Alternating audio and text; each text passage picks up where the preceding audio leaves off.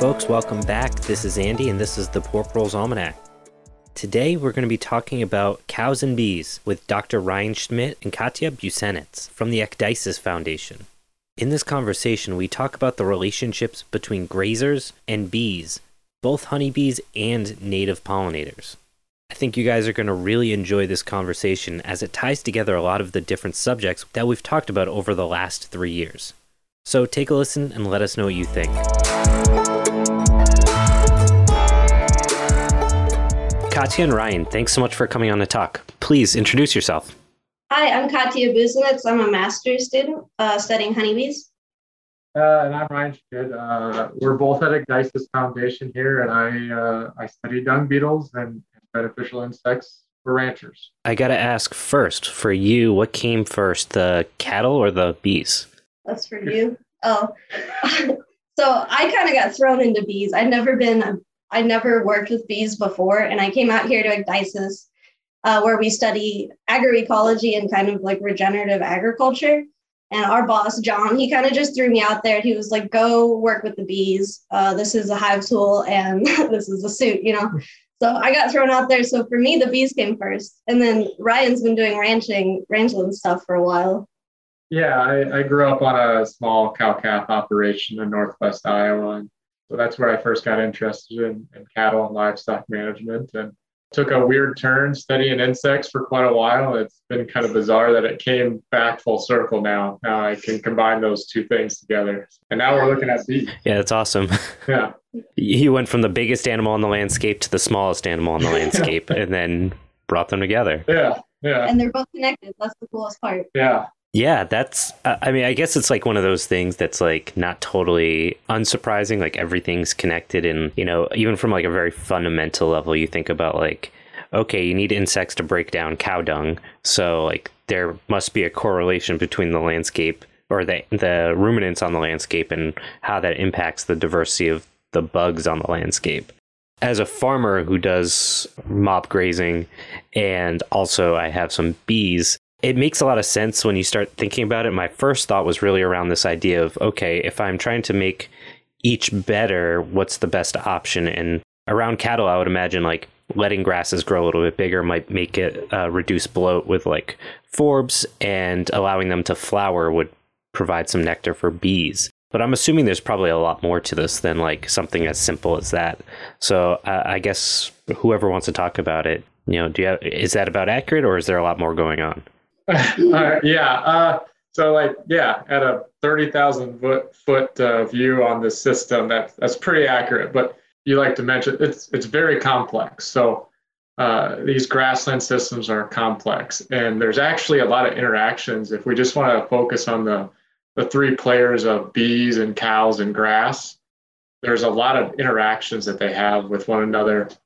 And typically, that's kind of done indirectly through the soil, the plants, how you touched on cows poop, insects start the nutrient cycling through the soil, helps plants, bees. But there's some interesting stuff to it. So let's let's use that as our model, I guess. Uh, cow feces, it's rich in nutrients. And if anybody cares to to know when a cow pees, it's about 95% water, 2.5% urine or urea, which is nitrogen, and then the rest is minerals, salts, hormones, enzymes, other random things in there. And dung is 80% water. And then there's a lot of bacteria, nitrogen, calcium, phosphorus, potassium, magnesium, sodium, that kind of stuff.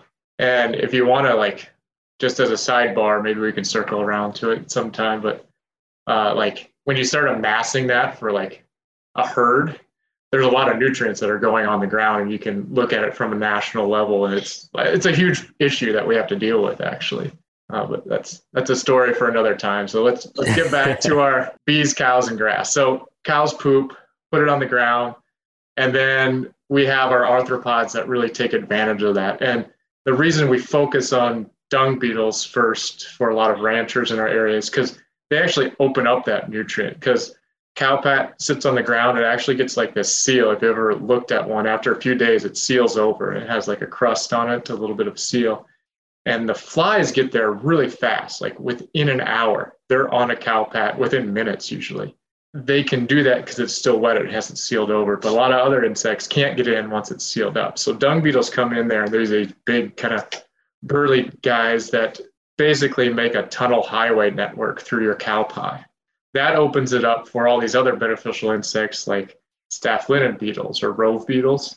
You've ever heard of those? Uh, parasitoid wasps and a whole host of other kind of weird beetles and that sort of thing that come in there and help to control pests on that livestock, fly pests usually, uh, and then also break down those nutrients. And basically, what they're doing is they're creating more surface area for the next stage in this process, which is for the earthworms, nematodes, bacteria, fungi that recycle it into your soils.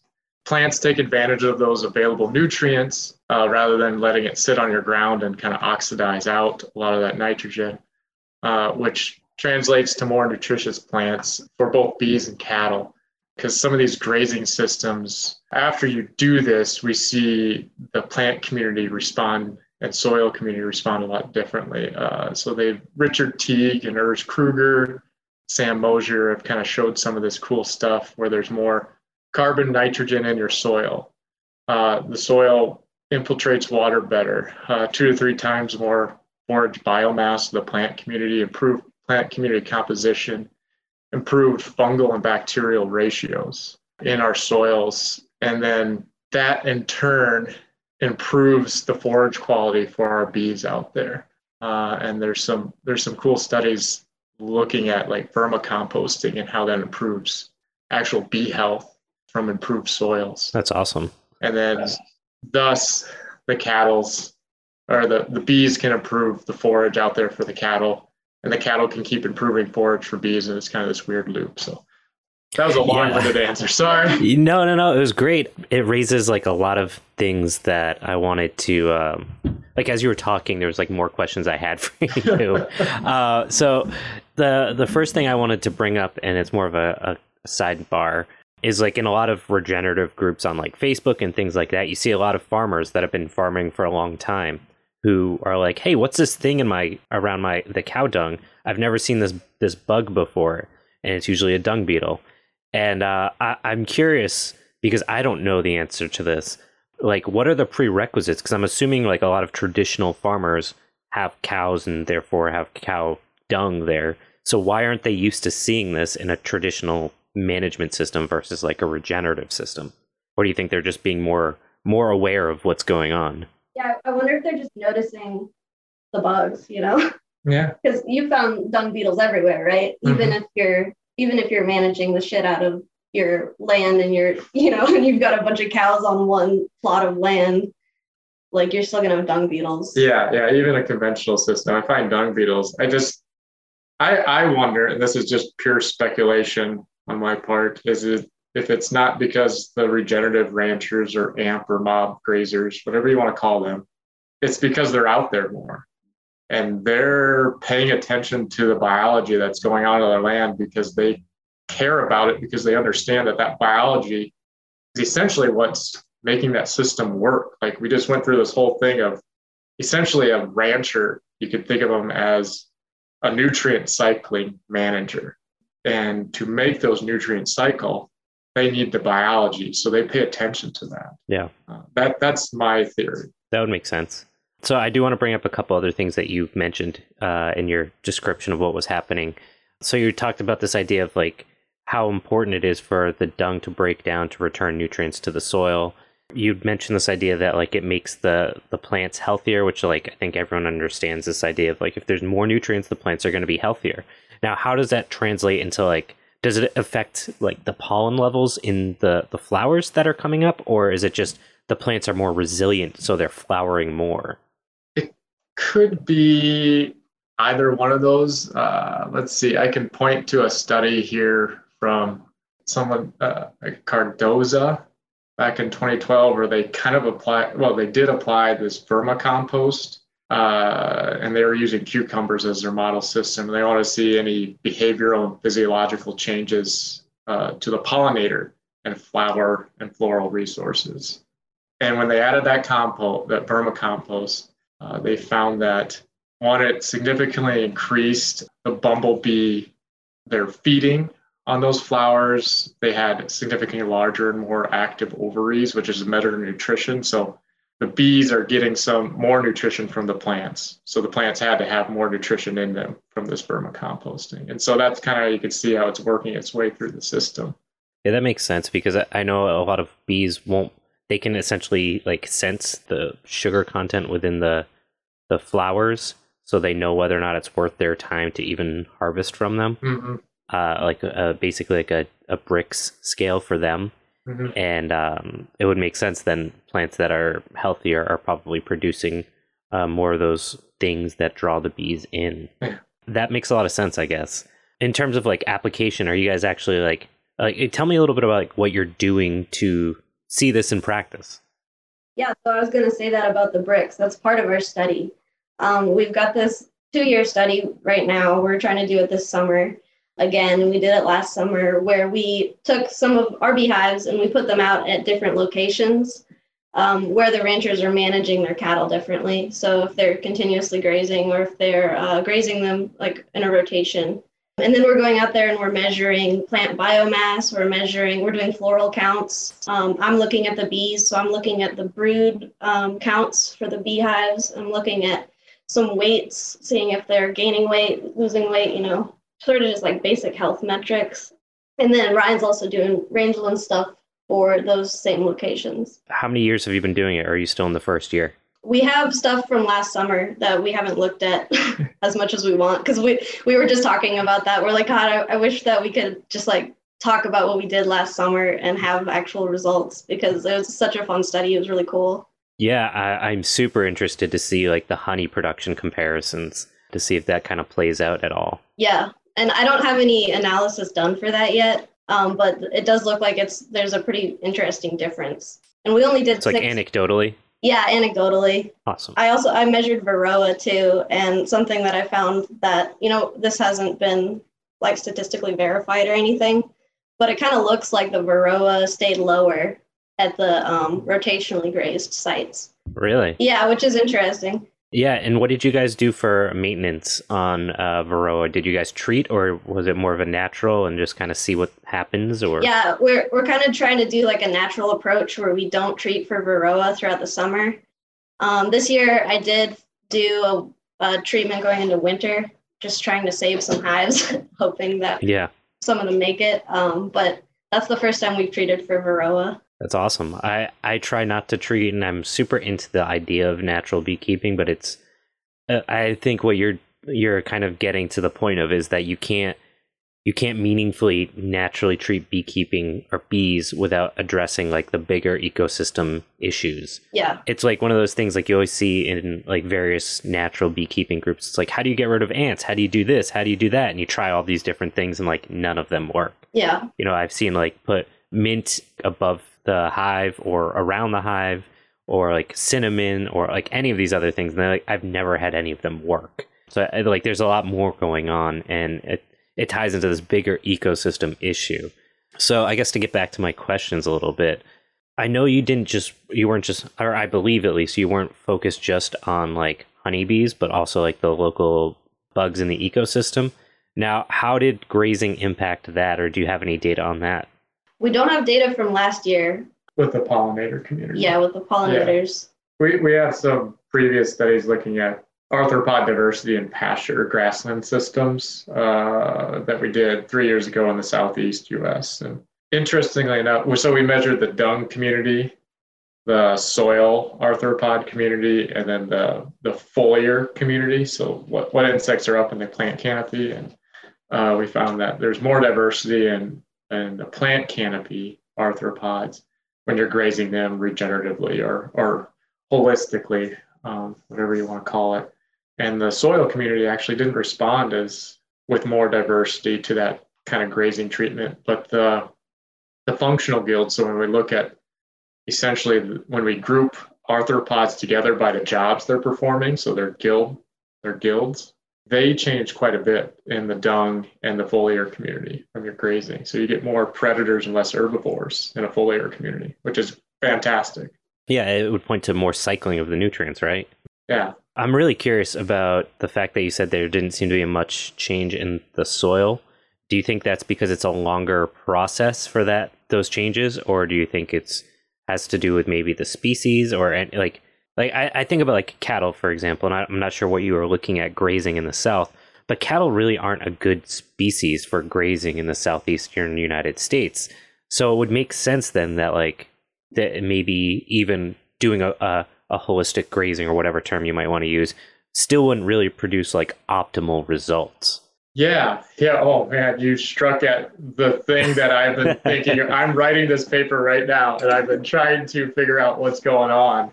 Why isn't that soil arthropod community responding? And a couple theories I have on that. It, one, we've seen that soil arthropods usually respond differently to regenerative practices. They're a little slower. And I think it might be because they're generally less mobile than, you know, they're crawling around in the soil most of the time they're not going to move across to pastures as much or, or row crop fields as their foliar counterparts that are like grasshoppers and flies and other things that move around really well. The other thing that concerns me is maybe we're not measuring it correctly, uh, and that that's that's what kind of keeps me up at night. Uh, if we if we did something maybe that did, we didn't capture what we needed to capture within that community correctly. And I think of things like mites and, and all those smaller critters that are making up that community in the soil that we usually don't measure. We usually measure mostly insects. But there's a lot of other things that are really important in the soil community. Yeah. Not 100% sure. Hey, thanks for tuning in to the Poor Proles Almanac. This is Andy reminding you that if you're looking for more content outside of the scope of the podcast or sources, recommended readings, or ways to support us, you can find that at poorproles.com. Further, we've expanded our delivery into video content on our YouTube channel where we're able to show step by step how to do many of the processes that we talk about within the podcast. We have also started a Twitch channel where we platform various folks on skills from DIY mushroom production to the various methods to keep land out of the hands of developers. Again, all this can be found at poorproles.com, and we look forward to seeing you over there. Uh, what species were you grazing? I'm, ass- I'm assuming it was cattle, but w- was it anything else?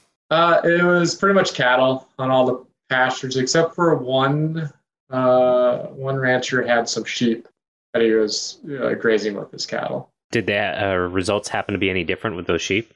Uh, not not really, which is interesting. You'd expect it to be a little different, wouldn't you? Yeah. Uh, with, with, those different livestock, so uh, at least nothing statistically different that really jumped out at us. Yeah, that's interesting. You talked about the bees being good for the uh, the grazing.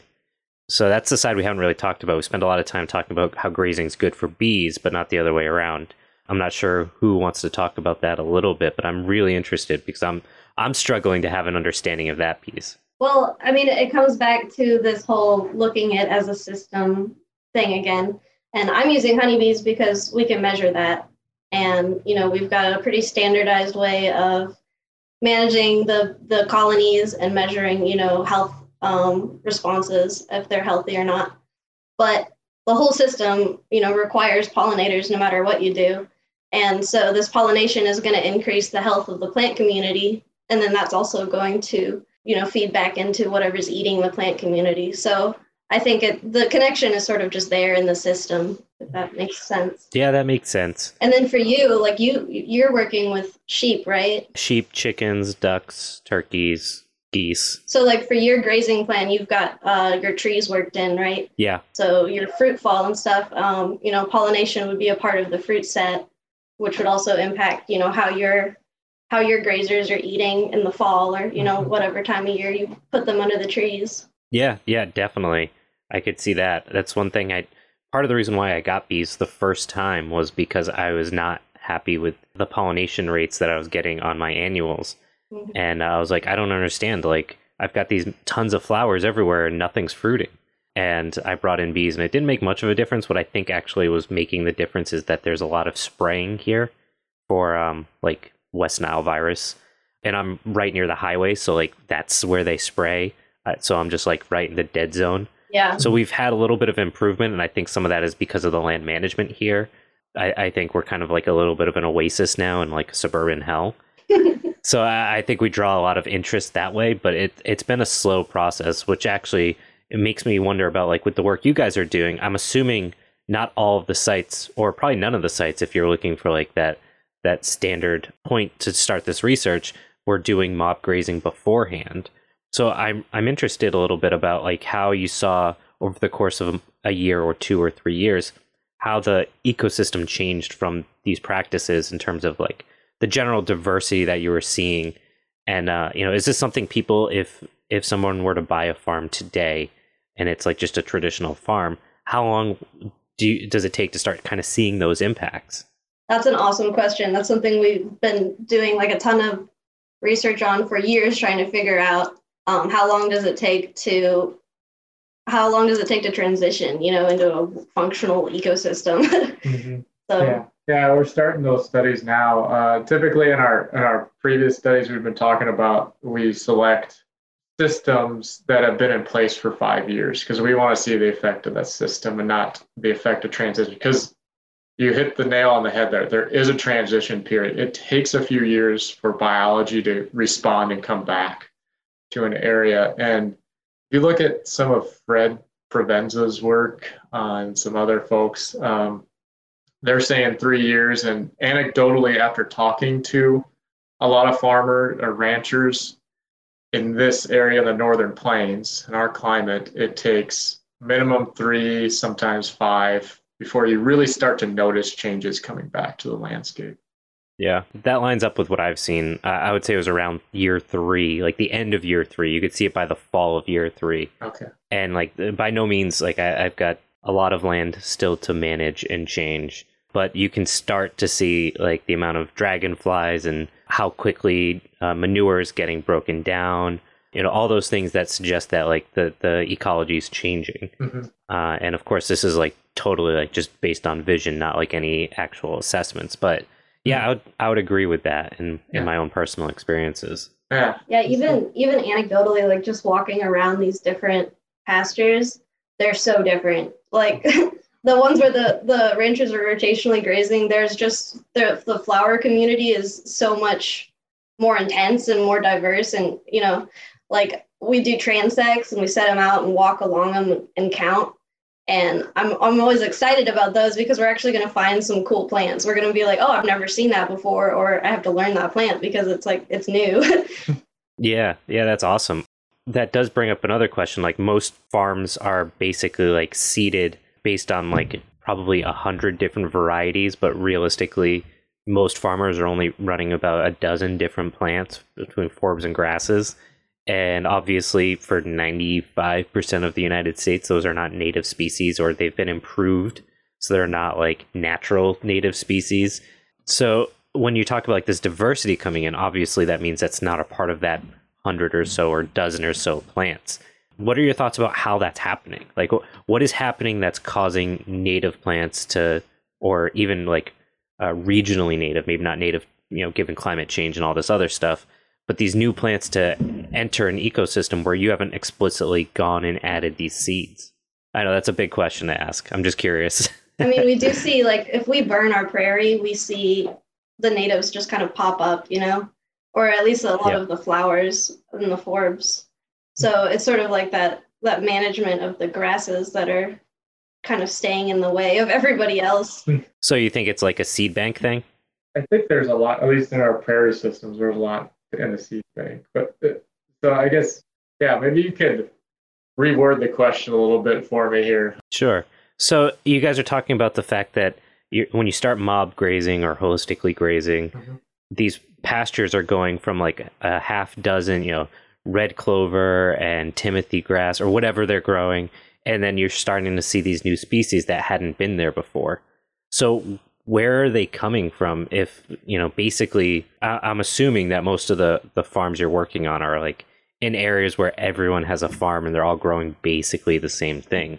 What's driving that diversity? Like where are the seeds coming from? And i think the seed bank is probably a big piece of it but they've always been there. So is it just the additional nutrition that's giving them that opportunity? The grazing cycling itself something about the way that they're I, I don't know. The, I don't know if anyone on Earth at this point has an answer for it, even though people keep saying seeing it. But since you guys are doing a lot of research in this area, uh, I'm really interested to get your thoughts, even if it's not like statistically verified at this point. Yeah, well, I could speak anecdotally about it um, quite a bit uh, from what we've seen visiting a lot of a lot of places here in the Northern Plains. Yeah, the seed bank plays a lot of it. There's there's a lot of things that are they're either growing out there or waiting for their opportunity to sprout from a seed. And with some of these rotationally grazing, mob grazing practices, essentially you're cutting back evenly the potential invasive competition for them. So that allows an opening for some of those natives to be a little more competitive across that landscape that are just there, but you're not really noticing because there's just one one of them out there. And it keeps getting nipped off right away because the, the livestock likes that one. It's very palatable to them. So there, there's some of that. And then that gives them room to expand more within that system.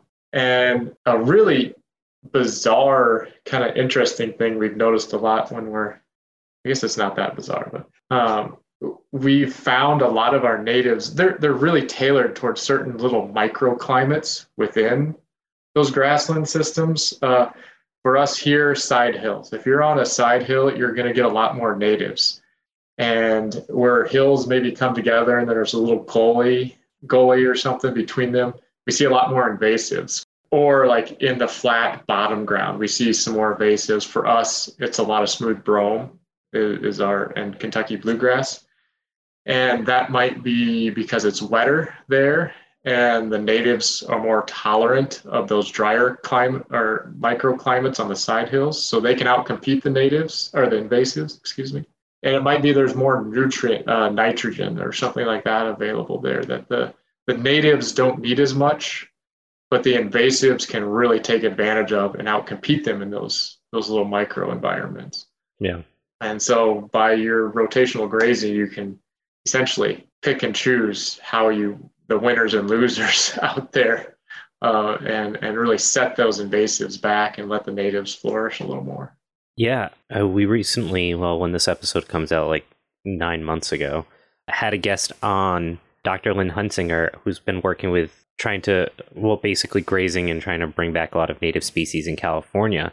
And she was talking about this idea of like grazing as a tool to reduce invasive pressure because the native grasses grow a lot slower but once they're kind of at equal footing when they're a little bit older they tend to be able to beat out and grow faster on that second half of their growth cycle which makes a lot of sense because most invasives especially in like pasture lands like you're talking about like kentucky bluegrass uh, they're designed or been bred in some cases to be fast early growers because the plan was to harvest them early anyway hmm. so is this something you're also seeing that like that that chopping in the mob grazing is giving those uh, natives some chances to to get into the that space? Yes. Uh, short answer, yes. Uh, that's what we're seeing on a lot of our regenerative, uh, holistic pastures. And but I should should mention it's it's a little bit more than just the grazing. Uh, a lot of the folks we're working with, they're using that grazing as a tool in tandem with other things like biological control, with using insects or or they might be using multi-species grazing uh, here sheep a lot of times. So if we would kind of take the leafy spurge as an example of this i've had ranchers that can use that grazing to control leafy spurge which is a big invasive in our part of the world.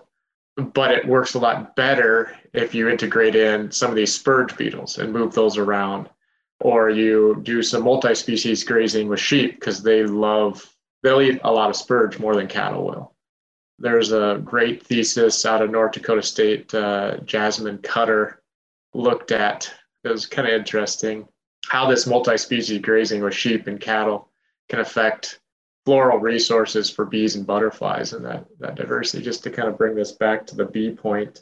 And they found there was uh, in the in the sheep grazed paddocks, there's way less floral resources. And the cattle grazed ones, as an effect, had three to 16 times more native bees in them. Which uh, makes a ton of sense considering yeah. their preferences, you know? Yeah. Like what they want yeah. to go out there and uh-huh. eat. so it's it's both good and bad. So you have to look at what's your invasive community out there and what you're trying to encourage with the natives. And uh, if you're trying to encourage a lot of native floral resources, well, maybe then the the multi-species grazing with sheep maybe isn't the right one for you.